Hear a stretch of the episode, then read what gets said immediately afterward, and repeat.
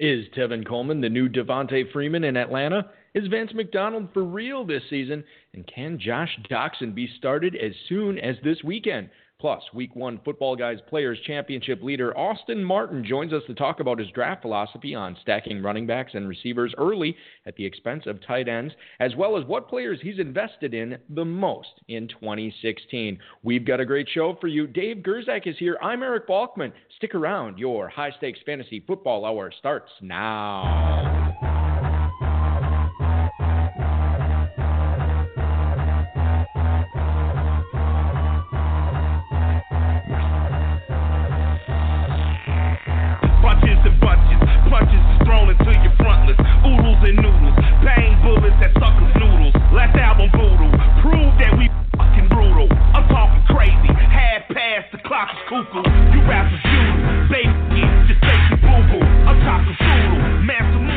Broadcast live and heard around the world. You are now listening to the most entertaining hour of radio on the planet. It's the High Stakes Fantasy Football Hour presented by MyFFPC.com with your hosts Eric Balkman and Dave Gerczak. The High Stakes Fantasy Football Hour is your home for football analysis from the best fantasy players in the world. And now, because no one else was available, here are Eric Balkman and Dave Gerczak. We run a brand with a structure number one commitment. It's all a joke between and in the smoke like fucking Thank you very much, Rob. Greetings and salutations, all you bulkaholics and Gerczak and addicts. Welcome to the latest episode of the High Stakes Fantasy Football Hour presented by MyFFPC.com. I'm your slightly above average host, Eric Balkman, and my co host is the patron saint of fantasy football, the Dizzle, Dave Gerczak.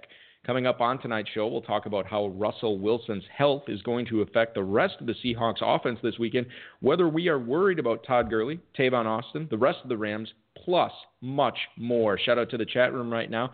Feel free to post any questions you guys and gals might have in there. If you want to connect with us on Twitter, you can do so at HSFF Hour, at Eric Balkman, or at David Gerczak.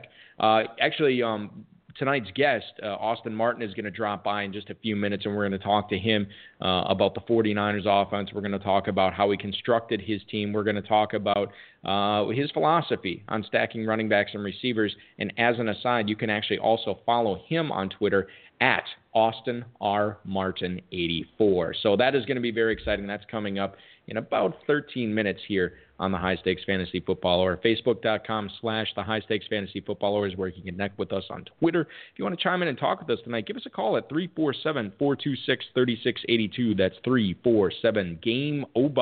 Of course, high stakes fantasy football at gmail.com is always the email address that you can uh, send your uh, emails to. And we'll uh, get to those later on in the show after our uh, producer and uh, mutual friend Rob uh, as well as our audio engineer Bryce get those questions to us. Uh, that is all coming up in fantasy feedback later on in the show. So do a little news at the top. We're going to talk to Austin Martin after that, and then we'll answer your emails, and that will be your uh, show tonight. I appreciate all of you listening live. I know we normally do not record on Thursday. Uh, I actually have a commitment uh, tomorrow night, uh, so I am uh, going to be unavailable Friday. One of my former uh, podcast host, uh, co-host that I did for uh, my Just Another Epic Monday podcast. He's actually getting married tomorrow, so I am going to celebrate with him and his bride to be. So that is going to be very exciting tomorrow. That's why we're doing the show tonight, and I know it's very exciting. Uh, to do a show while there's an NFL game going on, but hopefully you tuned in now that it is halftime. Jets leading the Bills 22-10. Everybody uh, who uh, took advantage of Quincy Enunwa on waivers this past week in the FFPC and uh, started him. Maybe you had uh, a Keenan Allen catastrophe and you had to start Enunwa. He's got five for 90 in the first half. Clearly the stud so far in the Thursday night game. Uh, so very exciting tonight because this is the first show uh, that we've done since the Kentucky Fantasy Football State Championship, really. Uh, that was back in late uh, August. It has been uh, three long weeks off. Uh, we were handling the Football Guys Draftathon the week after the KFFSC. Of course, we were in Vegas last week, and we are back tonight. The Vegas events were a huge success. I want to thank everybody who not only drafted with us live, but helped sell out the Football Guys Players Championship, helped sell out the FFPC main event. It was awesome meeting so many of you in Vegas uh, or seeing you again if, if I had met before.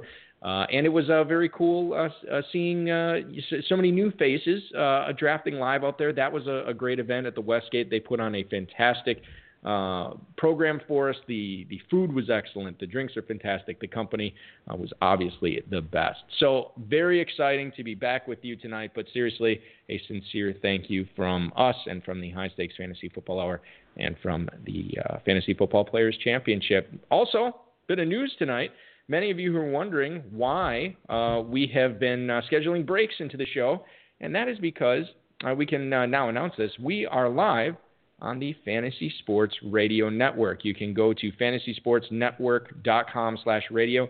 Our show is actually going to be on there. You can listen to it on demand. Otherwise, we always air live on the Fantasy Sports Radio Network at noon Eastern on Saturdays. So you can check that out. You can also download the Fantasy Sports Radio app and listen to us that way as well. So very cool that we're on there. Uh, there's not a, a, whole lot of uh, third-party – um, podcasts and, and, shows on there. So it's awesome to be part of that and want to thank everybody there uh, for bringing us aboard. We are excited to move there moving forward. I also want to thank Football Guys, Roto World, and Rob for tonight's rundown tonight. Uh, there is actually a, a bit of a printer snafu in the studio, so we're going to be green tonight, and we're going to do the show digitally. No paper rundown, no paper emails. Everything is going to be digital.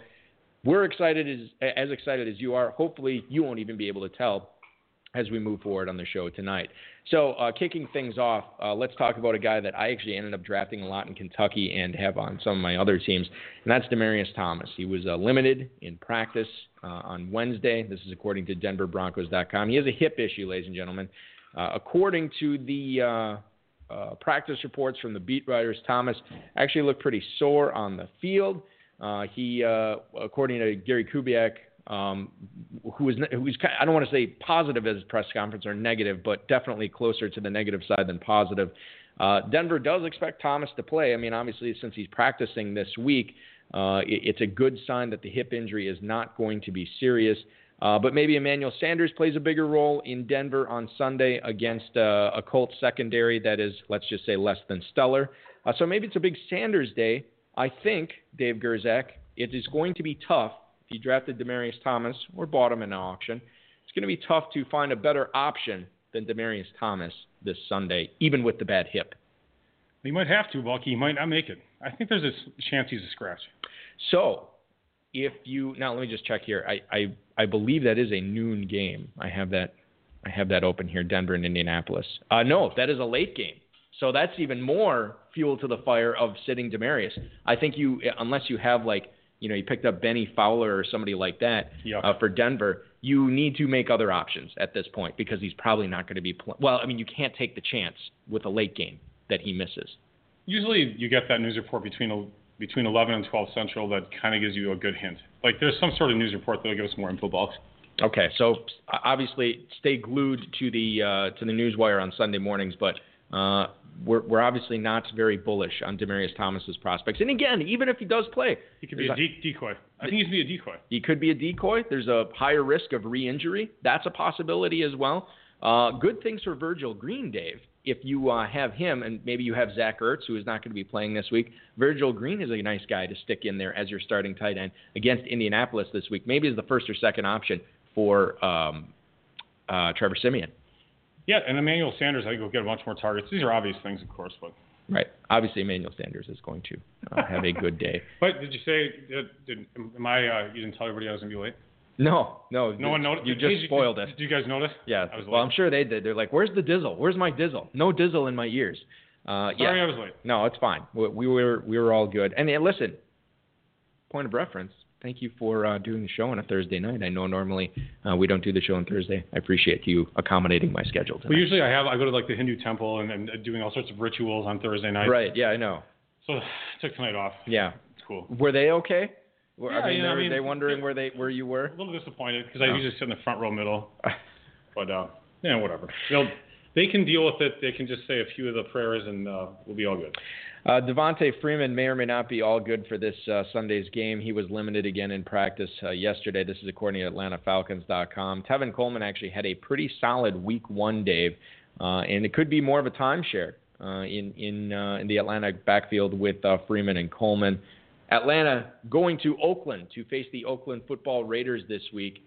Uh, this is probably a, de- um, more of a detriment and telling you how bad my backfield is in one of the Kentucky leagues. Let's but hear it, Balky. I'm actually starting Tevin Coleman this week ahead of Frank Gore and Justin Forsett. Yeah, Gore is a tough matchup. I, I'm I'm trying to sit Gore anywhere I can. Yeah, And against Denver. unfortunately, we have uh, Gore in a lot of leagues in Kentucky. As always, sort of uh, that's our thing. That's what we do in uh, Kentucky is we draft Frank Gore. Only when he was on Indy. I don't feel like we draft. Well, I guess we drafted him a few times uh, when he was on uh, San Francisco Yeah, as well. Kurt and I won a DE thanks to Frank Gore. So you think a 50-50 split is accurate with with Freeman and Coleman? Obviously, if you own Coleman, you're hoping that Freeman is out this week.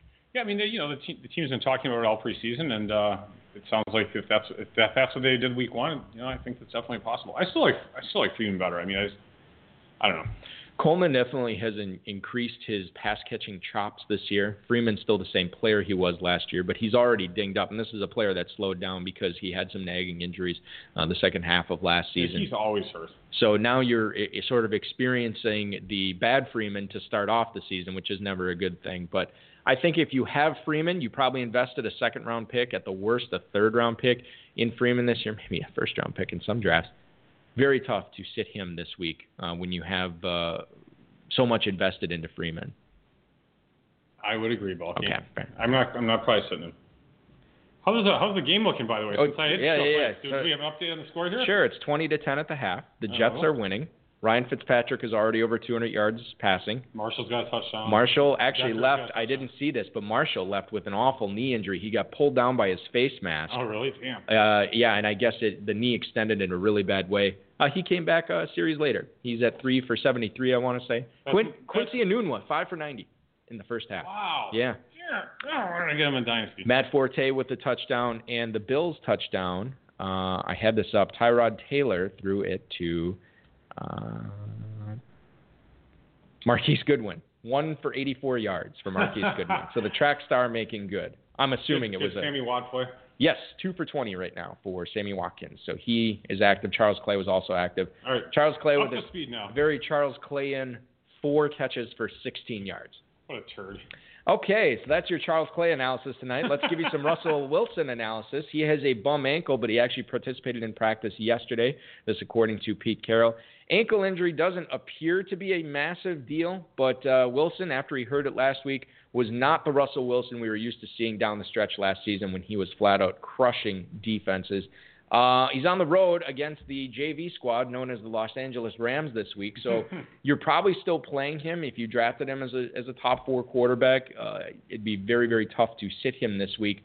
But what does it do for the rest of the Seattle offense? Are you are you damping down your expectations for Doug Baldwin, Tyler Lockett, uh, the backfield, uh, or is that just a little bit overrated at this point? I mean, it's one game. I think people just overreact to one game. I mean, the Rams. I mean, they're still talking about giving Fisher a, an extension. You know, It I mean? sounds like that's going to happen, by the way, and the GM.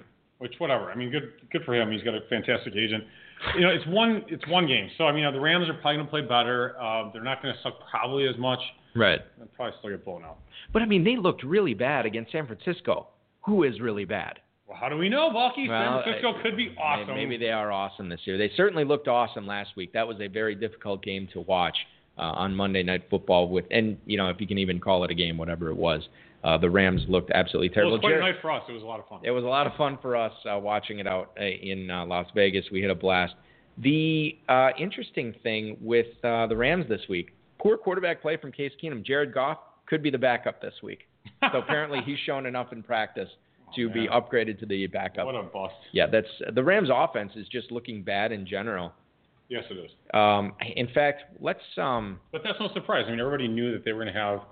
They had a tough schedule, and here's another one of their tough games coming up. Everyone thought that you know the San Fran game was going to be one of the easy games, and that that wasn't the case. So it gets worse. It, I do, it does get worse. We actually have an email coming up about the Rams offense, specifically about Todd Gurley and Tavon Austin. So we'll come back to that and talk a little bit more about the Rams. But as far as the Seahawks go, you're not worried about Baldwin, Lockett, whatever. With Wilson as a bum ankle, fine. If he's out there throwing to him, those guys are going to be fine. Start them as you normally would. As you normally would. I mean, again, I'm a little concerned about Lockett getting a ton of targets, but that was a concern heading into the season. Think about the game script too. Could be a big Rawls Michaels game, uh, uh, Rawls Michael game, Or Lynch.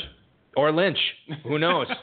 Kurt Warner. He's back. Yeah, Shaun Alexander. Maybe he comes out and plays. I haven't heard anything new about the Lynch rumors, but uh, interesting. Doug Pederson says uh, he plans to, to feed Ryan Mathews the ball, according to the Philadelphia Inquirer and Daily News. Uh, he wants to give Ryan Mathews the ball because it is how the offense goes. Ryan Mathews had 22 carries in week one against Cleveland. Now, the interesting thing here, too, is, Dave, if, if you draft Ryan Mathews, you're thrilled with the 22 carries, but you're also thinking, man, I, I just might have a finite amount of games where I can start Ryan Mathews this year if this is the workload they're going to give him. How what many- are you rooting for? How many yards did he have week one? Uh, he- I don't think he was. I, he wasn't over 100, but I know he. I, I should have that in front of me. Um, he wasn't over 100, but it wasn't terrible. It wasn't like a three yards per carry type afternoon for him. So Right, right. he obviously did something with him. He looked good. If you drafted him the seventh or eighth round and you plugged him in as your second running back, you were um, satisfied with that performance. Uh, the concern here is the workload, and I think maybe now is the time you go out and especially when you your backfield looks lean in those bye weeks, Kenjon Barner, Darren Sproles, if they're out there. Uh, Sproles, I don't know how how often he's out there, but Barner could be out there. He, Barner is a big drop. It seemed like in a lot of leagues this week. He? People who uh, picked him up late, uh, assuming Mathews obviously would get hurt week one, uh, and he didn't. But uh, Barner's out there. I think that th- these are guys that you should go ahead go ahead and add at this point if they are out there because uh, Ryan Mathews winter is coming. we uh, we have uh, Austin Martin coming up, the Football Guys Players Championship leader, just uh, ahead of uh, the or just after the break. But one thing I want to bring up before we get to that, uh, Sammy Watkins. Uh, we we already mentioned tonight. He's at two for 20 at the half. Week one, four catches, 43 yards. We heard the news from Manish Mehta that he could be shut down because of soreness in his foot, something that's not going to get better until he rests it. Ian Rapoport kind of threw uh, cold water on that report, saying, look, he's not going to miss any time. But the fact that there is smoke out there right now with Watkins, I think that this is an issue that you need to seriously consider. That the Bills may just shut him down for a random two or three weeks, get that foot healthy as much as possible. Now, if that is the case, uh, or if it's a possibility, which I'm saying it is, you need to look at how the Bills' offense changes uh, at that point. Now, Charles Clay's out there, obviously you're going to grab him. He's got the most catches at the half tonight for Bills. What are you looking at as far as Marquise Goodwin or Greg Salas go? Guys who are the number three and four receivers in Buffalo right now. Do they uh, are they worth picking up if the news comes out that Watkins is shut down and one of those guys is starting for Buffalo? Man, that's so tough. I mean, Goodwin's just going to always be this big burner. I don't. I don't. I mean, there's got to be someone that's got to do something, right? I mean, Woods, I guess, is he? I mean, he's been drafted in a lot of spots. He was drafted in a lot of spots, yeah. So I don't. I don't know. I mean, He was a big sleeper receiver this year. which I, I, I, I don't get that. I There- think Woods is just not that talented, and he's proven it over his shortish career. But he's had enough time to prove it, and he just is not that good. Well, I will say this. Uh, he's six foot one ninety, and he just runs around. Doesn't I- do jack. You know what? what? Yes, I will say I read at least. I think it was just two. I shouldn't say at least. I think it was two different stories on Rotoviz about underrated receivers based upon like tar- I can't remember what the metric was. If it was target share or something like that last year. And one of the names that came up in both these reports is Robert Woods. Well, they should throw that metric away. Well, maybe they should. maybe they should, but I'm just saying that's a big reason why he was drafted, you know, in 16th, 17th, 18th rounds this year uh, with the FFPC. I saw it a lot, and he's a guy he, that is he playing tonight? Because he's Wait, not. he's got a zero. He's not showing up in the box score. Well, can- okay, so I mean that's that's. I mean, granted, whatever. I mean, again, it's not a high volume passing offense as far as the number of attempts. Taylor's had two huge completions for two touchdowns. It looks like. right. One to Salas, one to Goodwin. Well, okay, so So- the Salas one must have just happened. Was it 71 yard- 71 yard 2017? touchdown. Oh, 2023. 23-20 Bills. Okay, so they must have scored two touchdowns here in the second half then. Must have. All right, must of. that is going to do it. Must. That is this. That is going to do it for the Fantasy Flash, ladies and gentlemen. We're going to take a quick break, and we'll be right back with the Football Guys Players Championship leader, Austin Martin, coming up right after this. You're listening to the High Stakes Fantasy Football Hour on the Fantasy Sports Radio Network. The HSFF Hour is back. I'm Eric Balkman. He is Dave Gerczak, and now it is time to bring in tonight's guest. Very excited uh, to bring him aboard, ladies and gentlemen. He is a self-described small fish in a big pond in the land of 10,000 lakes. That's Minnesota, Dave. oh, really? Yes. They have a lot of lakes there, huh? They do have a lot of lakes, 10,000 of them. Learn something new every day, Balky. Well, he's trying to flex his fantasy football IQ. He's had multiple top three finishes in the National Fantasy Football Championship, including the NFFC Online and Cutline Championship in 2014. He joins us tonight because he is the current leader in the FFPC Football Guys Players Championship, a mere 15 weeks away from a $250,000 grand Right prize. there. Yes, exactly. Please welcome to the show, ladies and gentlemen, Mr. Austin Martin. Austin, good to have you aboard, man. Thanks for doing the show tonight. How are you? Doing well. Thanks, Eric. Thanks, Dave. Thanks for having me. You know, I, I'm glad that it was Buffalo and New York playing tonight because had your beloved Vikings been playing on Thursday night football, I don't think you would have been so eager to join us on a Thursday night.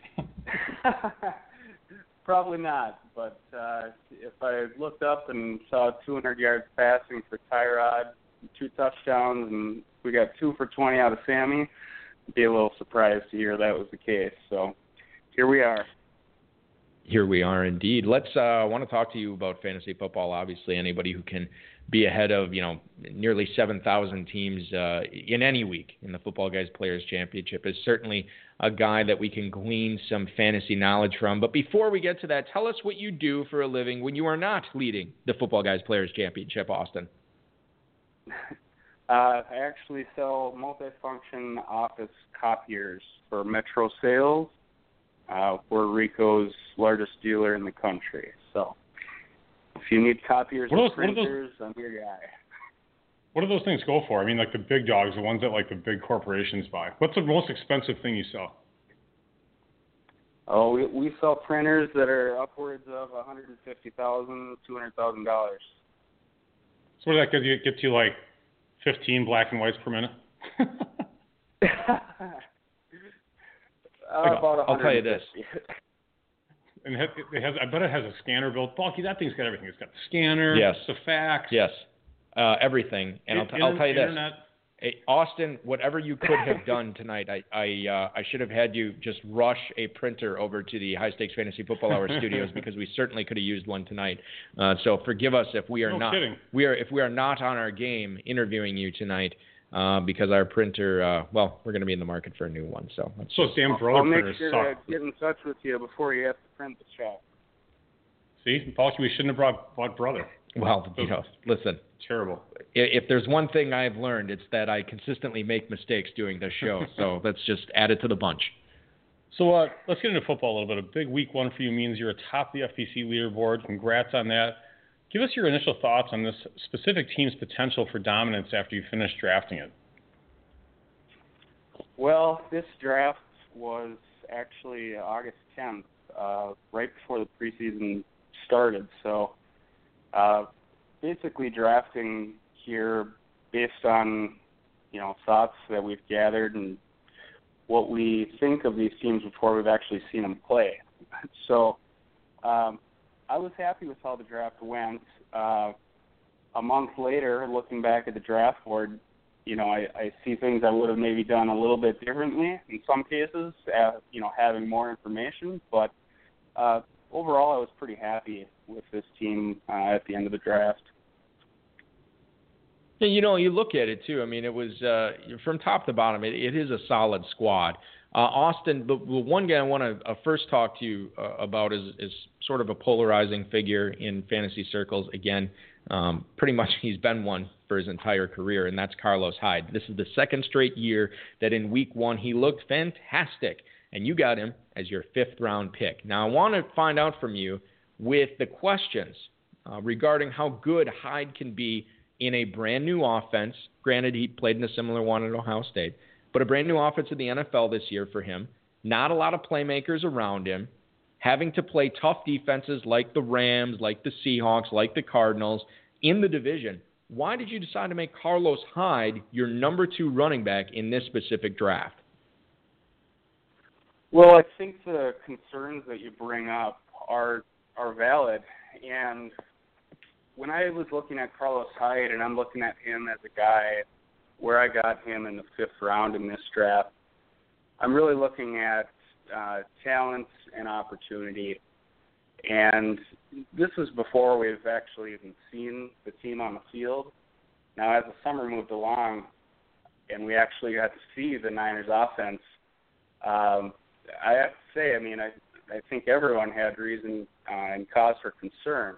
So there there certainly uh, is a downside, and you know, not to mention the injury history, but uh, I think the upside is certainly there as far as having the opportunity, having the talent. If things break right for him, what's his ceiling? Let me ask you a, a follow up question on, on Carlos Hyde. When we talk about players like Hyde that maybe are ha, have a lot of uh, a lack of talent around them. Uh, in other words, there's not a lot of other proven fantasy guys around Hyde in that offense that can take touches and targets and plays away from Hyde, but there's also not a lack or there's also a lack of talent that can take uh, pressure off of them that can take attention away from Hyde. How do you? Uh, I mean, like, what's the what's the measurement? How do you sort of like know when it's a good thing that he doesn't have a lot of talent, or it's a bad thing that he doesn't have a lot of talent around him. And, and let's use Hyde uh, as an example here. Yeah, I mean, I the first name that came to mind when you say that is a guy like Gurley. You know, just looking at the Week One performance. But as far as Hyde is concerned, uh, with Chip Kelly coming into town, the number of snaps that the Niners offense is going to run uh, increases tremendously. So just the sheer volume of opportunities, assuming he stays on the field, uh, it is a tough spot as far as gauging uh, uh, where is the expected return uh, shift. Uh, but I look at uh, how many opportunities he's going to have.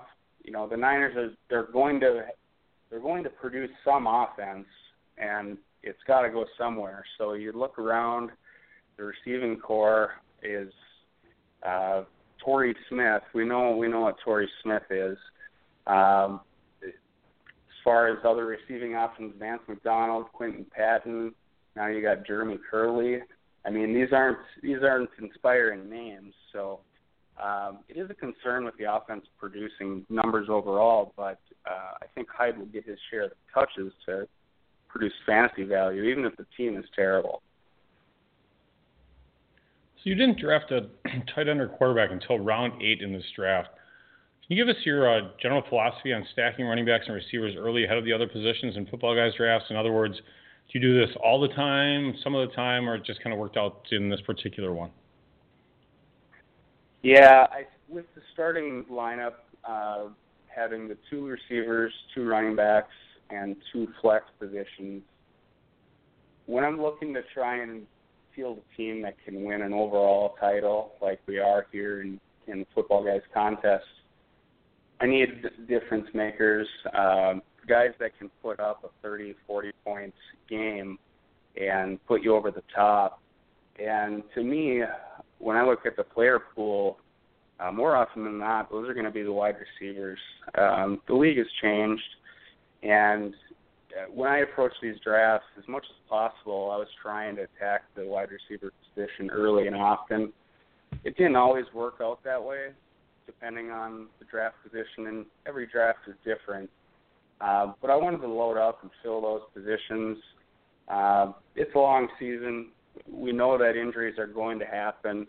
Um, sometimes you're not going to be able to avoid that, but um, having enough skill position players – to field out a team, and knowing you only need one quarterback and one tight end, uh, I sat back in this draft and was able to get Drew Brees in the eighth round.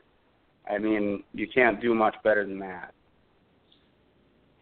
Indeed, my friend. We are talking to Austin Martin, the Week One leader of the 2016 Football Guys Players Championship. Uh, Austin, one of the toughest things to pin down over the last well, maybe half decade, or you can really even make the case for the last decade, is who is going to produce in the Patriots offense. Everybody knows uh, New England has an elite offense led by Tom Brady, uh, playing uh, running back roulettes over the years with New England Patriots running backs has usually been a losing proposition. And then, you know, you have Gronk as the premium option in that offense, but you usually have to invest a first round pick in him.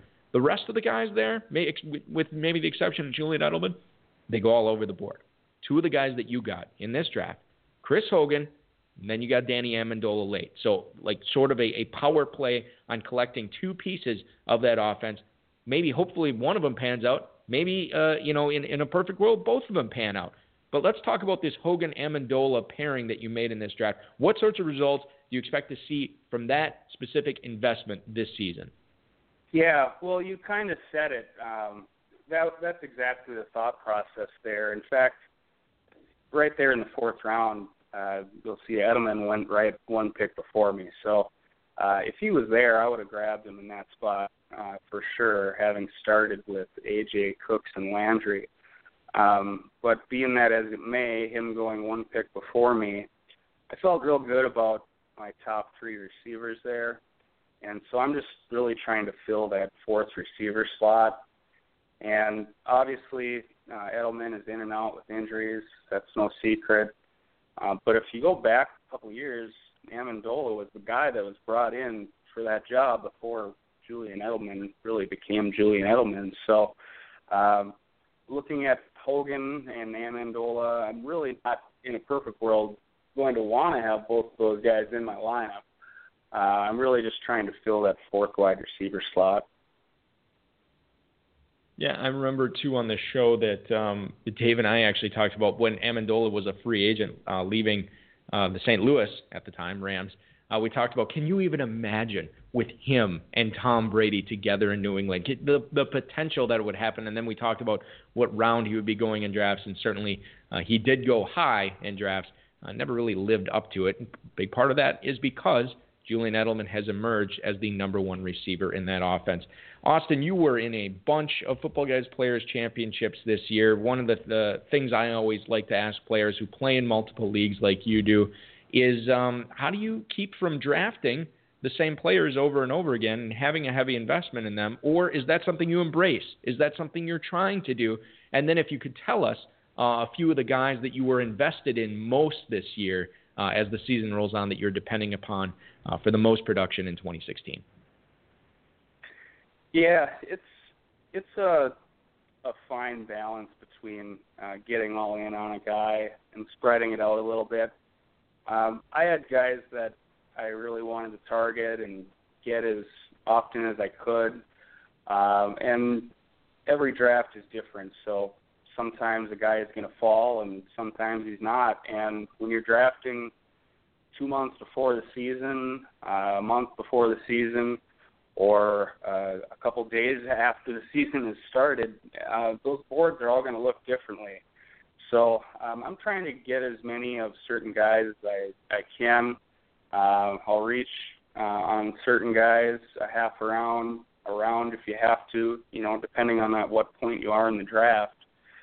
Um, but one guy, for example, that I'm real heavily invested in, probably I'm um, just looking at it here, um, highest ownership of any receiver I have is Mike Evans, and I've got him in about 30% of my leagues, and was able to get him anywhere from right about the one-two turn to uh, sometimes later in the second round by the time the start of the season had rolled around, he was a first round pick. So, um, reaching for a guy like that later in the draft really just means you're not going to be pairing him up with a guy like AJ Green, Julio Jones, DeAndre Hopkins, uh, something like that. So you have to approach those drafts a little bit differently.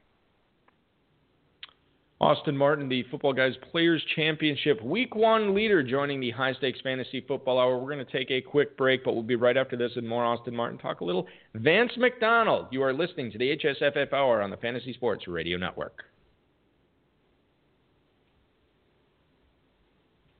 I'm Eric Balkman. He's Dave Gerczak, and we are the High Stakes Fantasy Football Hour here interviewing Austin Martin, the Week One leader of the Footballguys Players Championship. Balky. Yes. Aren't you gonna do one of the cool come back to the? Well, that like the like just a transition back from. Yeah, break. I want the exciting one. Can try to get let's Balky. Let's do right, this again. All right, let's do it in three, two. Hang one. on for a second. Right, Just hang hang on. on. Here we go. Austin, hang on. All right, three, two. And we're back. Eric Balkman, Dave Gerczak, the High Stakes Fantasy Football Hour, talking to Austin Martin from the Football Guys Players Championship, top of the leaderboard here after week one. Oh, so much Was better. that better? Yeah, Okay. that's how the pros More energy. I like it. You know, Yeah. we, we need to get through Friday. This is a springboard to the weekend. I need to add the pep. Okay. Woo, here we go. it. Now we're talking. Take two. Let's talk Vance McDonald, Austin. Was he the most underrated tight end in FPC drafts this year? He, he climbed up draft boards the last few weeks, especially at the FFPC main event. Uh, with, with the uh, drafts I saw in Las Vegas, he was climbing up the board more so than he was going, uh, you know, in, even in mid-August, late August. Uh, you got him at a pretty cheap price in this specific draft here that has you sitting at the top of the FPC. Uh, where do you think he ends up finishing among tight ends at the end of the 2016 season? Well, I think as the preseason rang along, his value just continued to increase, um, and and ultimately, even when Bruce Ellington went down, that just opened up more touches for him. So um, he did shoot up. I, realistically, looking at the tight end pool, I don't really expect much more than a low end tight low end tight end one. Um, high end two. I mean, if he can finish in the uh, overall tight end 10, 12 range, I think you have to be pretty happy with that, um, with a little bit of room for an upside from there. But um, if you're expecting anything more uh, out of him than that, I think you might be uh, being a little bit uh, greedy there. But uh, I think you should produce for value. I remember back when Vance McDonald was a rookie in the NFL, and uh, you know, former you? yeah, I do. Former uh, I don't remember. co-host of the show, and my, my Vance McDonald was a no, no, co-host? no, no. Uh, my my dyn- my former dynasty partner, now my dynasty adversary, Fred Osman, when we co-owned a league in a, a league that you participated in, a team in that league, we ended up taking Vance McDonald in the third round. And I said, Vernon Davis is getting a little older. This seem, this guy seems like he's got the chops, low risk investment, and now here we are, four whatever it was, four or five years later. And you guys still, and finally it's paying off for you guys. No, he did not make it through the season with us. We had some injuries, so we ended up having to cut him. So you passed on, you got rid of him like 36 months ago. And now I'm eating crow. Finally. Yeah, He's like just- a, he's like a wine Balky. It took a little while. Well, yeah, and I just do not have the patience for fine wine in Dynasty. I am uh, strictly a, a beer man. Hey, which by the way, now that I uh, think of this, I, I was at the grocery store tonight with my wife and kids, and you know they have uh, the. Did you gr- take your kids in the liquor department at all? Interesting, you bring that up, Dave. Because like to hear Austin's take on this. because after. well, I'll, I don't know if he has kids yet. it's yeah, it's not really a, a controversial thing, but you know they have those mini shopping carts there at Yeah. festival, and you so um, He's putting the maraschino cherries no, in there. The well, no, no, no, no, The My- Bloody Mary mix. my my um my daughter this is the first time that she had one because he had one so he had, and my daughter She can walk now. yeah she uh she's one and my my son just turned three so then uh we they he's just pushing his cart past the produce into the liquor section. And he's like hey Ah. hey daddy you need some beer? Like is what and and that but now here's the thing. He was he was he was pointing to the wine bottles when he said it. So i'm like I, maybe at home i'm drinking 40s all the time that he's confusing the two. Well, let me teach you a lesson. so so then my wife is, is like, well, I'm gonna go sh- start shopping, and uh, and you should you should take a picture of this. Them pushing their carts down the wine aisle. I'm like, yeah, it's not a bad idea. So I get my phone out. They're they both take off. And they're they're they can't push it straight, so they're slamming into these wine bottles. oh my God. Yeah, and and like I'm like so I'm sprinting down the aisle to catch up to him. Long story short, I never got the photo of him, and then I came out to the produce section, and my wife says, "Hey, was that bottle clean? Did that have anything to do with our kids?" I'm like, "It had absolutely everything to do with our kids. That was they- them. didn't No- nothing got no, they hit them. Nothing got smashed. nothing spilled. It was uh, just a harrowing. Because I mean, what do you do then if they do smash wine bottles and your kids Just take off. Get Oh. into the other part of the store. just leave the kids there? No, no. You take the kids you Oh. just leave the car. Okay, well, fair enough. Austin, is that What what, you, yeah, what do you would- do? Would you have done that in the situation? Just grab the kids, leave the spilled glass and, and wine all over? Yeah, probably. You, you got to guess I- bail. I, don't feel bad then. Let's- There's no expensive wine at the grocery store you shop at. Luckily, That is true. you're in good shape. Well, actually, I mean, like, like 25 bucks. no, but no, well, the stuff at the, I told you about the how I mistakenly bought that one bottle there that one time. No. That I didn't look at the price. And I just I'm like, oh, this I it This was looks cool. it was highly rated. It had the high. It was like a Yeah. 98 or whatever. And then I was checking out like, okay, 64.99. I'm like, whoa, okay. That was one of the higher end bottles there. but they but they put those up high enough where you know so whatever. Very good. Let's ask Austin Any a question questions? about fantasy football Fine. rather than my kids Back smashing wine. Uh, Austin, first email tonight is from Phil in Portland, Oregon. He writes, "Regretful Jamaal Charles owner here. I did get Spencer Ware, but with how successful he was in Week One, I'm worried that there will be a 50-50 committee when Charles comes back, or a one-third, one-third, one-third split if you include West. If either scenario happens." Will I be able to feel good about starting any Chiefs running back? That is Phil in Portland, Oregon. Phil, we certainly appreciate the email, and I sympathize with your plight. I don't. I don't Okay, appreciate the email. I also don't sympathize with his plight. Okay, I'll let Austin answer. Hold on. Before we get Austin's answer on this, Austin, I'll let you think about this for a second. He got 32 points in week one. What is he complaining about? Because when Jamaal Charles comes back, then you have to wonder. Like you wanted, if you own Charles, you should be rooting for Ware to suck, so that when Charles comes back, there is no controversy. Now, Ware, uh, we're sitting with Jeff Well, Tirabassi well, watching the games, and he kept, he was just raving about Spencer Ware and how good he looked. In fact, I think he said he looked like Marshall Faulk. Don't quote me on that, but I think that's what he said. So then he's, you know, we're watching Ware looks just fantastic. And now You're ruining the answer you well, okay, Austin. I, I've just said my answer. I'm worried about it as I own Charles and Ware in at least two leagues. I don't know if you are in the in a similar scenario, but when Charles comes back, what are you doing with those Chiefs running backs? Yeah, I, I think you got to be concerned. Um, I I do have a little bit of Charles, and I've got some Ware as well, and I have some teams where I own both. But um, so I'm kind of dealing with with each scenario, and you you kind of you play the cards you're dealt in that scenario. But ultimately, if if Charles does come back and he's Jamaal Charles, he's going to get his touches and he's going to be involved enough in the passing game that you you just got to roll him out there. Um, where if he's going to be involved, I think that Kansas City is one of those backfields where, like Tennessee, they're going to run the ball enough that Ware could be effective, but if Charles is on the field, I don't think that Spencer Ware is going to win you an overall title. Um, I just he doesn't he doesn't have the physical gifts that Jamaal Charles does. So, and he's he's certainly not as gifted catching the ball out of the backfield. Um, that's that's not a question. So, um, I think you really have to deal with it on a case by case basis.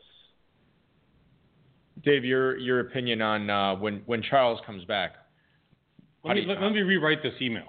The email should say, "Oh, blessed Jamaal Charles owner here." Phil, Phil, I apologize in advance. I mean, I got Spencer Ware. I mean, the other owners in my league screwed up and let me get him when I got Charles. Then I started him in week one. I popped off a 33, man. It's amazing. Luckily for me now, if Charles comes back, I'm going to have a good, pretty good idea of what's going to happen. And also, Ware has now emerged over uh, Charcandrick West, so I know for sure that if Charles is out for a lengthy period of time, I have a stud RB1 at the worst, high end RB2 on my team. I don't really have any questions, but hey, man, I rock and roll. Thank you. Have a good one. Phil in Portland, Oregon. Let me give you some Week One trivia here, Dave. What do you think? I thought that was a good question. That's not bad, actually. You should uh, send an email to the show. Not sometime. bad. Um, 71 offensive snaps for the Chiefs in Week One. Yep. Guess how many snaps uh, Spencer Ware played of those 71? Well, 50. Correct answer is 34. Whoa! Guess how many snaps Charcandrick West played of those 71? 36. 34. Huh. They each played 34 snaps. Ware completely outproduced Charcandrick West, obviously. So he is the man. When you use like the little rotoviz or the numberFire, they're like, Right. like points per snap or whatever metric they're using. Yeah, So there you go. Ware crushed it. That's a metric they shouldn't throw away. They should keep that one, Bucky. That one's a keeper. Just like this email from Jeff in Avon, Colorado. He writes, "Hello, Austin. With Sam Bradford, uh, Bradford set to take over in Mini, who do you think the targets are going to be tossed to? Nice job in Week One." That is Jeff in Avon, Colorado. Bradford, uh, Mike McCarthy came out and said this week that he expects to be facing Sam Bradford and not Shaun Hill on Sunday Night Football. I guess the the gist of this question is how do the how do the values of the Vikings receivers like Diggs and, and Charles Johnson um, and even Kyle Rudolph to a certain extent, how do they change with Sam Bradford in there rather than Teddy Bridgewater? Your thoughts uh, on this, Austin, as uh, you you are in Minnesota, so perhaps you can give us the inside slant on this. Well, I th- I actually think that Rudolph is going to probably benefit most from this. Um, with the quarterback just getting familiar with the system, I tend to think he's going to lean on Rudolph a little bit more. Um, Diggs, with all of his underneath routes, he, he's running a lot of those same types of routes that Jordan Matthews is running in Philly. So I think he's a he's a similar type of player. Um, I think that he'll be in a position to succeed and uh, catching those short under the middle routes where he can, you know, get that get those yards after catch and uh, and make a play once he has the ball in his hands. Um, beyond that, uh, you know, I don't know that uh, Charles Johnson is going to be of much use unless there's an injury um, or unless Treadwell really fails to come on as the season moves on. Treadwell Balky. Well, we know, our buddy Leroy drafted him all over Kentucky. The we real, ripped on him the entire time. Yeah. We've been ripping on him ever since. The real Leroy loved Laquon Treadwell. Maybe oh. I mean, maybe he's the type of guy that comes on in yep. the second half of the season, but uh, clearly behind in the pecking order. If you have Minnesota a chance to right check now. out the picture of Shaun Hill on the RotoWire website, it's uh, something to behold. He looks Yes, like he's it's- just looking up That like, is not a flattering picture what of the Shaun hell's going on? Not a flattering picture for a man who's not enjoyed a very flattering career. 32% body fat, looking straight up in the That- sky. That's not very good at all. Uh, Dave, normally I would uh, just let you enjoy Shaun Hill's photo, but I know how much you love asking this final question uh, for Austin tonight. So go ahead. All right, Austin, we need some uh, we need some good stuff here. Give us a guy that not a lot of people will be starting this week that you think will outperform expectations, and then a player that everyone thinks uh, is going to have a rocking week and uh, is going to disappoint instead.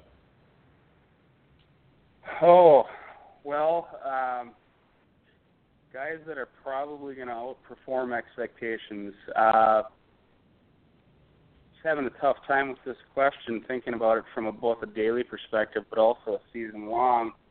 Uh, being here in Minnesota, I think a guy that people will be off on daily will be AP, and I have to think that he's going to show up with a big game here uh, with the first game uh, at U.S. Bank Stadium. So I'd be looking at AP. I think another guy more under the radar that might not be in people's starting lineups here, depending on how you built your team, of course. Um, Rashad Jennings in New York. I think that game script is going to be in his favor. Um, I think that the Giants are probably going to be leading that game, and in any case, I think he's going to be involved, um, whether they're trailing or ahead. So I think I think that he's a little more under the radar.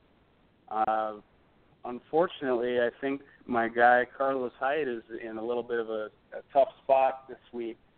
Um, not saying I'll be benching him or taking him out of my lineups, but I think uh, we should probably be tempering expectations a little bit with him this week.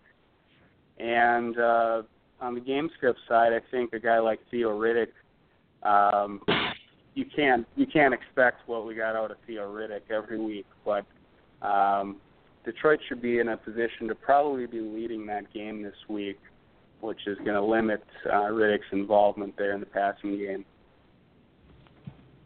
Say this about Rashad Jennings too. I'm actually playing him in a couple of spots uh, in uh, in the Kentucky Fantasy Football State Championship.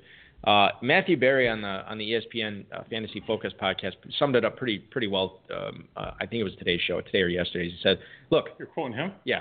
He said, "Look, talent has never been uh, a question with Rashad Jennings. Uh, opportunity when when the Giants are trotting out Andre Williams as their backup running back, not anymore. Obviously, he's on San Diego. Uh, opportunity has never been a question. The question is, is he healthy? Well, he's healthy now. He's going to be the starting running back, probably getting the majority of the touches from the backfield on Sunday in a great matchup. Uh, like you said, Austin, a guy who's going to be heavily involved in that game script. Uh, I honestly, uh, well, maybe this is just me hoping more than anything, but I think he's in for a bulky Boffo day on Sunday. Ooh, that's a good. You should make that uh, trademark. Bulky Boffo? Yeah, or is that bulky? Copyright, trademark. I don't know. Hey, what's uh, Austin? Is it trademark or copyright? Well, trademark. Oh, both. You see, he sells license equipment. you want to know why he's saying Our show is not Austin's, copyrighted. Austin's saying both so that when we actually print out the, the documents, we have to put the TM and the C next to it, which is more ink, which is more for the uh, print, the printing community, which means higher sales uh, for Mr. Martin. Austin, I want to thank you so much for coming on the show tonight. We're Uh, going to follow you on Twitter at Austin R Martin 84. I wish you the best of luck in the Footballguys Players Championship the rest of the way. Also, I have one other thing. Uh, Balky, just like he'll be rooting, just like the other 15 people we have on for the next 15 weeks, he's rooting for you more than anyone else. Well, listen, you know, I think that you know, fellow Midwestern guy here that we have on the show, our neighbors uh, to the to the west. I think that that's uh, Austin is, is really my pick to win this year. So, oh, we hate those people. Listen, I'm, I'm, I'm pulling for it. I'm to, not at all Austin. I lived in I lived in Minnesota for a few months. I Gorgeous that. country, great people. Austin's a perfect example of that. I wish you uh, best of luck uh, the rest of the way, man. And uh, thanks for doing the show. I really appreciate it. Appreciate that. Thanks, guys. Thanks, Austin. Austin Martin, he of the leading team in the Footballguys Players Championship, two hundred fifty thousand dollars. I'll, I'll root for him, I guess. Yeah, I mean, why wouldn't you? Uh, really down to earth guy. Uh, Why wouldn't you? He uh, brought it tonight. Uh, you know, I always like it when when the uh, guests come on and, and they share a lot of similar philosophies with me because I feel like maybe this year will be my year. of course, I've been saying that the last four years. yes, you have. We'll be saying more of that right after this when we get to fantasy feedback here on the High Stakes Fantasy Football Hour. Eric Balkman, Dave Gerczak. Uh, we'll be right back after this. This is the Fantasy Sports Radio Network. The HSFF Hour is back. We are on the Fantasy Sports Radio Network. You can also download us iTunes, TuneIn Radio, Stitcher, Spreaker, everything. Spreaker. Spreaker, yeah. I'm actually working. Spreaker and Stitcher. Those we're- guys have to be. They're big competitors in the download industry. I think Stitcher has Spreaker pretty pretty solidly. Stitcher's pretty big. Maybe it's because the word Stitcher is not. What the hell is Spreaker? How do you spell it? No offense, just, Spreaker. Just how you, it's like speaker, SP speaker with an R. So What's the what's the oh, whatever? Let's talk about that off the air. he's Dave Gerczak. I'm Eric Balkman. I touched Spreaker. on. I love the Spreaker. Right. Well, I'm going to give you a chance to talk about another company that maybe you know a little bit more about, and that's the Fantasy Football Players Championship. I talked about at the top of the show uh, how thrilled we were, how exciting it was to have the Footballguys Players Championship and the main event sell out. Uh, really want to thank everybody uh, out there who showed their support for that, and good luck to all of you uh, this season. It, it will be uh, a fun year in 2016. It was a fun time out in Vegas as well, David. It was awesome. I know you brought it up in the beginning of the show while I was walking in. Uh, walking in, uh, I just want to say thanks to the Masellis for a great dinner at Il Mulino. Yep. Former Uh, guest of the show. Fantastic Italian dinner. They bought a couple of $200 bottles of wine. All right. I was a little bit irritated that they didn't have the breadsticks and the pasta fagioli like I'm used to at Olive Garden. I told the we didn't have a regular server. We had the captain. He was like 6'5", 260, and I'm like, well, where's the breadsticks? What you you asked the six five two sixty guy why you didn't get breadsticks? Yeah, I'm like, where's it? Where, you know, I'm like, you got these little wafer bread. You know, it's very good. Where's the breadsticks? Where's the pasta those are better. The, the carbs though on the on the wafer. Th- I mean, they probably assume that when you're eating an Italian restaurant, you're going to be loading up on carbs. I would want the thin bread. He, you know, and he, I think he took out that corkscrew he was going to put it in the back of my head. But yeah, then, well, it's risky run. the thing is, next year when we're back, he'll remember me. Yeah, well, I assume so. That I have no doubt. Yeah. So anyway, it was a great time in Vegas. Uh, if you weren't able to make it out live this year, uh, strongly encourage you to do so next year. It really seemed like there was. I don't know the numbers, but it seemed like there was mo- a lot more people at the live event this year. Uh, yeah, it was a li- actually it was a little bit less to be honest with you. Less? A little bit less. I want, was was it because uh, I mean the space was was bigger what, than Caesars? It seemed like I'm not sure. I'm not sure why. I mean, uh, It just- everyone had a great time. The food was the food, food was phenomenal. Yeah, was it was really really good. I actually Really enjoyed good. not having to walk a mile and a half to get to the actual ballroom. That was awesome. Yeah, that was nice. It actually screwed me over on steps because I planned on, Oh, yeah. you know, crushing my Fitbit from walking to my from my room to the ballroom to to you know for the drafts. Uh, we were right there, and uh, it you was could walk fantastic. to the strip. That would take you a while. Yeah, that would take you a while. The the casino is like we said, overrun with FFPC players. You you walk past you know two craps tables, and there was probably like you know ten or twelve guys uh, from an FFPC on them. You, you saw a bunch of them out there. It was awesome. Uh, look forward. To, it. can't get here soon enough next yeah, year. Come to the live event. It's always a great time, even if you don't know anybody. Go play some three card poker, and you'll know me. And and honestly, like you know, there's nobody knew anybody at the first live event in WCOF, but people still came out for it, you know. And now those guys still hang out and they still get together and they still, uh, you know, talk fantasy. They've become friends. Um, I've become friends with a lot of people through this too. And and li- I listen, I don't try, you know, it's just. I mean, like the- magnetic personality. it's not. It's not even. It's it's the nicety of the people there. Like I, I I normally I'm not a, a great friends maker, but uh, yeah, I've established a lot of really great relationships with with players out there, and and uh, always love enjoying talking to them, hanging out with them. Great time. Yeah. All right, let's move on, Dave. If you've got a question for Eric Dave or tonight's guest, send them a tweet at HSFF Hour on Twitter. Email the show at highstakesfantasyfootball at gmail.com. Post it in the chat room during the broadcast. Hashtag your tweet with HSFF or just smack Eric in the head. That's highstakesfantasyfootball at gmail.com or at HSFF Hour on Twitter. First email tonight is from Steve in Pine Bluff, Arkansas. He writes Dear Crockett and Tubbs, I own Arian Foster in three leagues and have no idea who his backup is.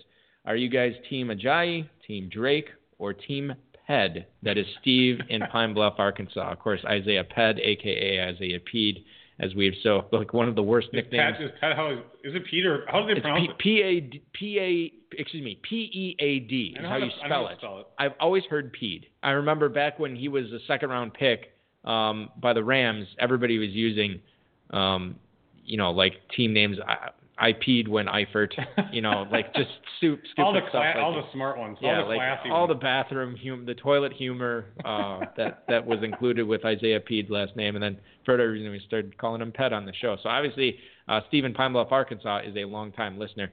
What are your thoughts? If you own Arian Foster, first of all, are you trying to handcuff him? Oh, you know, I, I well, Ajayi got drafted in most in most leagues, but if he gets dropped, I'd, I'd pick up Ajayi. Actually, I still think he's the guy. I think there was some sort. Was it? You know, again, I briefly read about it, but was this more of a disciplinary type action, or was it From what from what I've because Ajayi did not make the uh, under the radar? he did not join the team for week one. And it sounded like Adam Gase says his backup running backs need to be able to play special teams, and Ajayi cannot play special Those teams. beat writers in Miami are like Woodward and Bernstein for getting information. They're always out Oh, yeah. there, you know, figuring stuff out. So what are they saying? They're saying that Ajayi needs to be able to play special teams, and that's, Well, that's the problem. And now it sounds like Ajayi is going to travel with the team this week, and he's going to be uh, active on the roster. I you don't know why? Because his agent said, oh, "Do you, do you want to do you want to be on the 53 man roster? Yeah. You're going to go run down there on that kickoff." Yeah. Well, I don't know if it was a uh, a- lack of effort. I think it was a lack of execution. Think of Dwayne the Rock Johnson, his agent in Miami, the baller. Right. You know, telling him he needs to be out there on special teams, explaining it to him. Well, This is how it works in real life. It's Uh, just like the show, Balky. Yeah, I, it is just like the show. Um, so here's the thing. Uh, Ajayi was drafted ahead of Kenyan Drake. Nobody drafted Isaiah Pede unless he got taken in some of the DEs. No, not that stuff.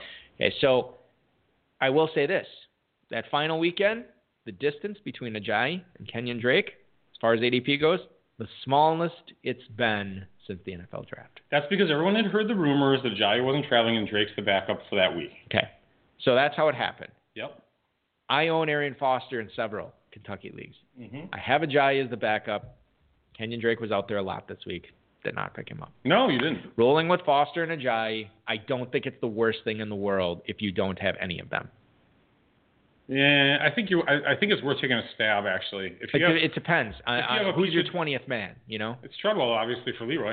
So if you have Treadwell, you just get rid of Treadwell, Leroy, and you pick up Kenyan Drake, or if Ajayi got Well, I would if I had the Ajayi choice, I would take Ajayi Yeah. over Drake. And Still. Ajayi's the guy you'd pick up next week. Right. Okay, so there you go. Hopefully that helps you, Stephen Pine Bluff, Arkansas. Ryan in Olney, Illinois. What do you think, Josh? When do you think Josh Doctson will take over as a target hog in Washington? And as a follow-up, is it this week? Hashtag Keenan Allen. Thanks, guys. That's Ryan in Olney Illinois. Thank That's you for good the email. Sorry for the Keenan Allen, Ryan. yeah, no kidding. Uh, it's, it's just too bad. You know what I mean? It's just. It's We'll get in. Well, I know we right. don't. We don't need to talk because we have another email specifically about Keenan Allen. All right, but don't, wanna, don't on the show on a downer with Keenan. We're not. We're not going to. We have other exciting stuff to talk Okay. about. Josh Doctson, does he become a target hog this week? I mean, regardless of whether he does or not, you cannot possibly start him unless you're. Played nine snaps, caught one pass last week. Yeah, you just you just have to wait. You have to. You're gonna have to sacrifice the breakout game with Doctson, is my opinion. Unless your team is so desperate, if it's one and three or zero and four, and all of a sudden you think if he's trending up, then maybe take a shot. But Right. I can't. You can't possibly do it this week. I think the the biggest thing to to realize here, if you own Doctson, you're obviously hoping for big things. You got a pretty good deal on him in drafts be, because of the preseason injury. The biggest thing to understand is you're not going to have to like start him before he breaks out. Right. Like keep him on your bench And then, you know, once he has like, you know, that second half where he catches like six balls for 90 yards and a touchdown or something like that, yeah, then look at starting him next week. But Mhm. right now, DeSean Jackson and Jordan Reed are controlling that passing game there. Now, Pierre Garcon may not be long for a starting spot uh, in that offense, but Jamison Crowder had 10 targets last week. You know, Doctson's got a lot to fight through here. Yeah. Your best bet is to st- stash him. Just understand you are not going to start him on that first week he breaks out. Make your peace with that, and then roll. You know, re- reassess after that. Right on. After that sorry excuse of a performance on Monday night, are you guys ready to slam down the panic button on Todd Gurley and Tavon Austin? That is Keith in Turbeville, South Carolina. Turbville, South Carolina. It looks like Turbis but Huh. without the S.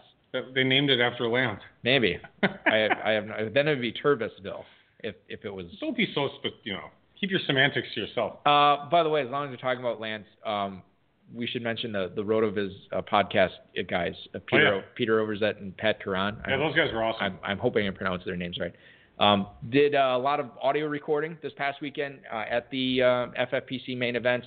Uh, they're talking about two episodes coming out of this for Fantasyland, which would be Right. awesome. They said maybe even a third.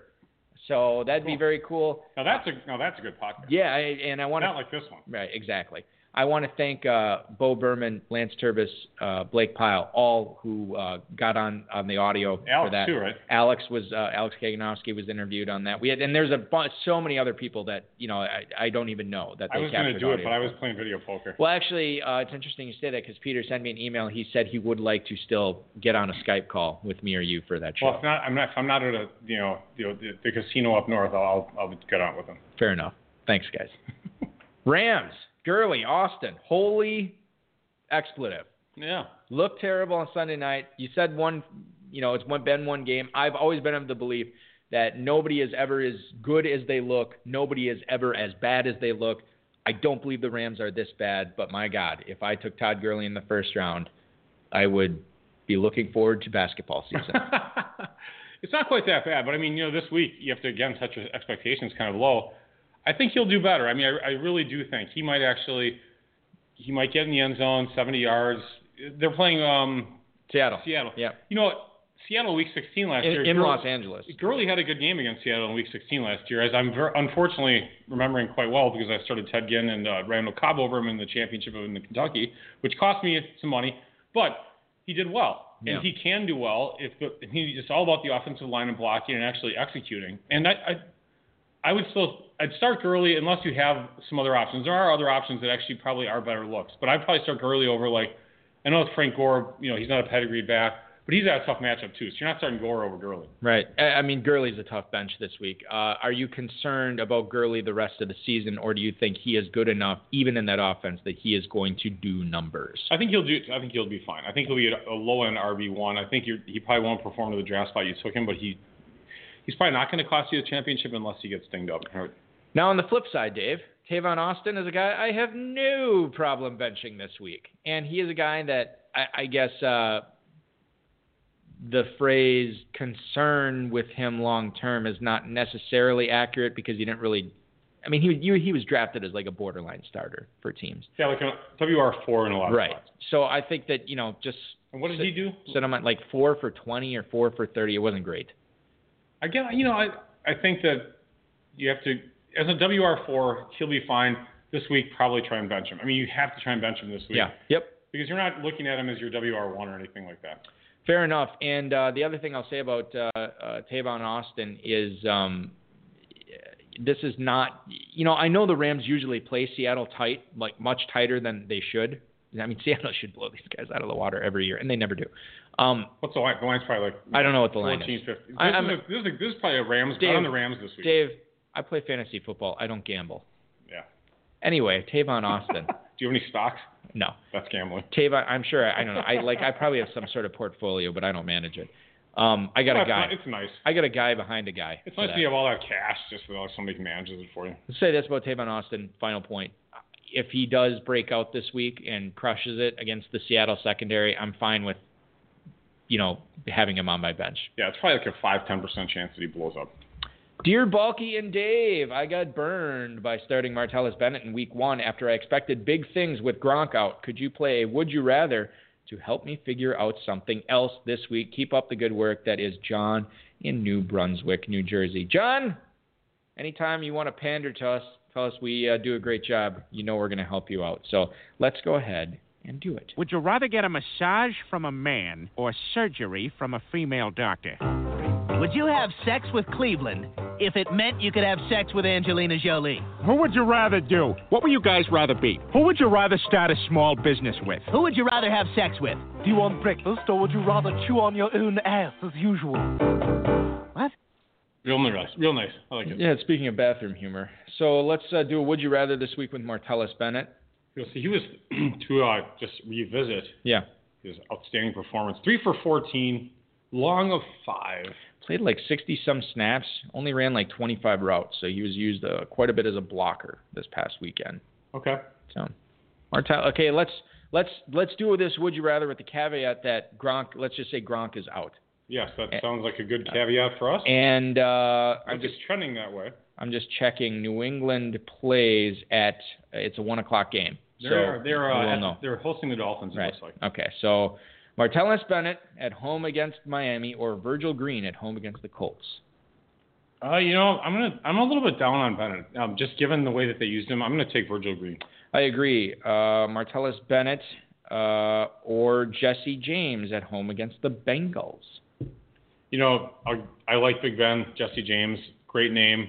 And these Bengals games are usually like they're usually high scoring. I mean, like 35-34 is some weird crap that happens. Well, not always in the playoffs. It wasn't last year. Well, except for in the playoffs, it always is a high scoring game. Right. I'll, yeah, I'll take James. I mean, I don't know. I just am really down on Bennett. Okay, I agree there as well. Dwayne Allen uh, at the Broncos. I'd start Bennett. I don't think Dwayne Allen is. I think he's gonna be blocking as much as anybody else. I don't. I just don't like Dwayne Allen's talent. I haven't liked it since day one, and it's day whatever twelve hundred, and I still don't like it. I agree as well. And uh, well, let's go the other way here. Well, first let's do this one. Uh, Martellus Bennett or Coby Fleener at the Giants. Coby Fleener, Mister One for Eight. Oh man, how many routes? Are, I'm curious. This is something where I'd try and pre- check Pro Football uh, Focus or something to see how many routes that he ran. yeah. Do you have any idea? No. Fleener. Nope. I just know the correct answer to this. And And it's, it's, Ben- it's Bennett. And it is not bad. Fleener, baby. Saints and Giants, the total on that game is probably like 72. I mean, Coby Fleener could could. And then, by the way, the Giants are terrible he- at defending the tight end he could catch a second pass or a third. in the first quarter. He's gonna crush it this. Year. You know what? weekend. I, I'm gonna go. I'm gonna roll with Fleener. You you convinced me on that Okay. one. Too bad. I wanted to do put five on. it. I'm not betting five on that. Too bad. That's too much money. Martellus Bennett or Kyle Rudolph at home against the Green Bay Packers. Yeah, Rudolph got I think eight looks. I'll take Rudolph. I would take Bennett there. Martellus Bennett or Zach Miller at home against the Eagles. Plus he gets Bradford this week. Yeah. But who is it again? Ertz. Or, Zach- Ertz no, is out. Ertz I'll- is out, yeah. I'll, I'll take uh, Bennett over Ertz. Um, Who is it again? it's Zach Miller Mm, at home against the Eagles. Zach Miller. I'll take Bennett. Uh, Martellus Bennett or Vance McDonald at Carolina. Hmm. What's a tougher one? You know. Mm, I like McDonald. He's involved. I'll take McDonald. Final one, Martellus Bennett or Jared. By the way, I agree. Uh, final one, Vance. Excuse me, Vance McDonald. Martellus Bennett or Jared Cook at the Vikings. Bennett. Bennett, I agree. Okay, so there you go. So there's your options this week. I'm still, you know, again, we we talk about it being one game, and it is one game for Martellus Bennett. Maybe he gets involved this week. I have a better feeling this week than I do uh, after last week's game. Speaking of one game, uh, Kelvin Benjamin had a very nice game. Oh yeah, I'd like to apologize for not liking him heading into the season. And uh, if he sucks the rest of the year, I'll tout how great my original pick was. But as for now, I'm apologizing. I'd, uh, I was, I think I was too low on him. I think that's the way that most fantasy analysts do it, right? I was no, they don't say anything, and then if they actually get it right, then they say how great they are. I got this one wrong, y'all. So far. Okay, well, I was right about it the whole time. So. I think you were There you actually. No, I wasn't. Hey guys, two early season season-ending injuries for Keenan Allen, and I'm wondering if this will be a recurring theme for him since he was drafted into the NFL while nursing a knee injury as well. Yes.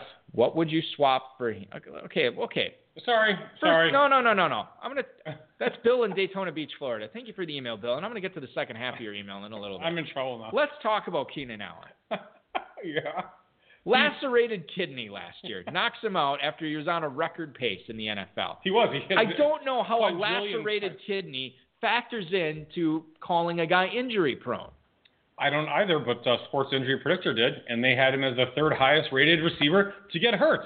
Behind, uh, behind only Sammy Watkins, who's already hurt, Playing and, through it. and Julio, who got an ankle injury in week one, but has also played through it his through it, back. But yeah. it's like, dude, Okay, so here's the thing. Sammy Watt, 94% chance Okay, of getting okay, let's just ana- analyze this Keenan Sports Injury. Predictor, which I paid four dollars for, and Draft Sharks bought it, and then screwed me on my four dollars. Thanks a lot, Lenny. You owe me four bucks. Well, I think we're good on that. Lenny Papano, another guy we should thank this past weekend. yeah, Lenny was actually he got his four. He worked for four dollars plus a couple thousand probably, in, in how much he helps us out. Yeah, and Lenny was taking photos all weekend uh, at, at our live events, and he sent me like a dozen uh, photos, um, and just a dozen of the many he took. Some good ones that look out in the FFPC email co- going forward because I think you're going to see a few of them. Make It in Wonderful. there. Yeah. Okay, Keenan Allen. So lacerated kidney last year. He had the, the, the knee problem coming out of um, Cal, but everybody and their mother said that when Keenan Allen was crushing it, everybody was stupid to ignore that knee injury because look at Allen now fantasy drafters taking him in the first round, early second round of many leagues in Las Vegas this past weekend. Obviously, we're not concerned with the lacerated kidney. Now, you go ahead and you tell me how lacerated kidney and a torn ACL, which happens to even the least injured guys in the NFL on a year to year basis, you tell me how that somehow makes a guy more likely to get hurt going forward. I don't know what the data is on once you tear an ACL. Is it more likely to tear? I've heard the opposite, if anything, but I honestly, frankly, don't know there. But you're saying he's injury prone I am saying he's injury prone. based on two freak season ending injuries. Guys, how old is he? 24? Uh, yeah, something like that. Okay. He tore his PCL in college that required surgery. That was in 2012. Uh, he had a he in 2014. Again, I'm reading this from Sports Injury Predictor. Okay. Pulled up awkward, awkwardly in Week 15 game against the Broncos and had to leave with a sprained ankle and fractured collarbone. Missed the final two games of the season. Fractured collarbone. And uh, came down with a touch. You know, then they had a kidney, kidney, kidney injury, and now he uh, blew out his ACL. I mean, these are they're they're not like Balky. he's not tearing his hamstring. He's it- not ripping apart his quad. These aren't bicep injuries. These are ligaments. These are body organs, for God's sake. I mean, you can't. I don't understand how. Again, I don't understand how stuff like that that is so freakish and just it, it always happens on on bizarre plays and, and and just strange happenings. I don't understand like how he has a guy has a couple of these and all of a sudden he's injury prone. I don't know, but uh, Anquan Boldin had a Well, one. you don't know, but you said he is injury prone. So He- obviously you do he know. is. He- These are again. I'm Everyone's really, a freak I'm, injury until I'm, it I'm happens. beating- it is not. happens No, again. not everything is a freak injury. Pulling up when you're out of shape on a 40 and and uh, straining your hamstring that is not a freak injury. That is a lack of preparation or a lack of stretching or s- somehow a, a lack of prevention uh, in doing something like Let that. me just let me just say something. Let's say you uh, you let's tear a you- muscle once, you're more likely to tear it again. let's Okay. say let's say I meet you in a bar. You're a girl. I'm a guy. Right. And I start hitting on you. Yeah. And you're like, oh, you know, how's it going? And uh, and you're like, oh, have you ever been married before? I'm like, yeah, I've been married three times. Is- My first wife got killed in a tractor in- incident. My second wife drowned, and my third wife, well, uh, you know, she fell down an elevator shaft when I was right next to her. Uh, but hey, I mean, those are all freak injuries. Those are freak accidents. I mean, They are. I didn't kill him any of the times. Completely. I mean, we should go out. Those- Would you go out with me?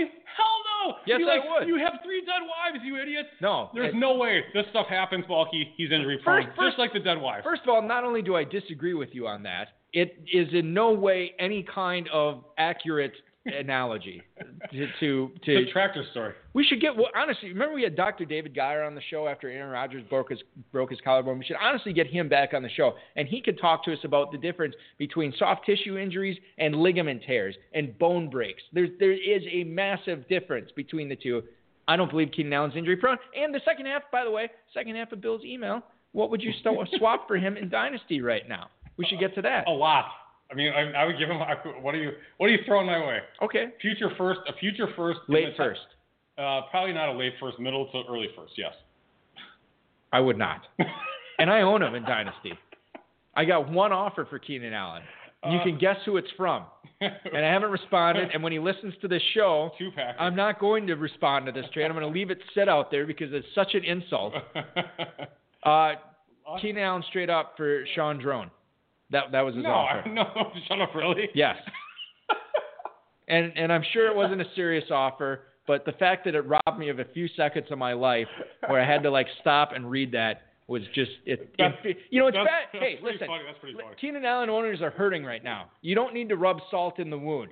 You know, the last thing I need to see is like, oh, a trade offer, get kind of excited, and then you see the garbage that Two Packer sends you, and it just puts you in an even worse mood. I don't even want. recommend- Listen, I don't even want to watch. You want to see, like a ball game? We shouldn't have done a show tonight. We wanted to watch football. I had no desire to watch football tonight. I wanted to do the show. I did not want to watch fantasy or NFL football because of Keenan Allen, because of Two Packer, mostly because of Two Packer. I'm This- done with This it. is why you don't. This is why you don't make offers like that. This is the frame of mind it puts people in. All right, that's going to do it for our show tonight, ladies and gentlemen. What a bummer. Yeah, it was kind of a bummer, but what a downer to end the show, Balky. let's get blame hashtag blame two packer tw- trending on Twitter this week. I want to thank Austin Martin, the Footballguys Players Championship leader, uh, for joining the show tonight. I want to thank the FFPC, of course, Rob, our mutual friend and uh, producer, and our audio engineer Bryce, and you for hanging out on a Thursday listening to us, uh, downloading us later, and thank the Fantasy Sports Radio Network, which you can listen to this show at noon Eastern on Saturday. Uh, you can also listen uh, on demand uh, and stream it on the app as well. Uh, we'll be back again next week, once again at 10 9 Central. Uh, very exciting uh, that we'll be back at our normal time next week. Thanks everybody for listening on Thursday.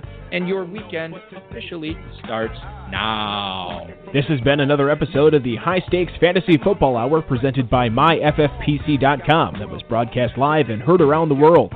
Eric and Dave will be back next week with more analysis, interviews, and advice from a guest much smarter than they are. Thanks for listening, and we'll talk with you again next week. I gotta go cause I got me a drop top and if I hit the switch I can make the ass drop Had to stop at a red light looking in my mirror not a jacker in sight Yeah, honestly, the play isn't um, ignoring the trade offer. I should send a, an equally crappy one back to him. You know, Forte has three touchdowns tonight. Does he really? Yep. What a what a nice what a nice job by any I- anyone who I- drafted Forte. I hope I hope Packer owns Forte in this league so I can send him a fourth round pick for him.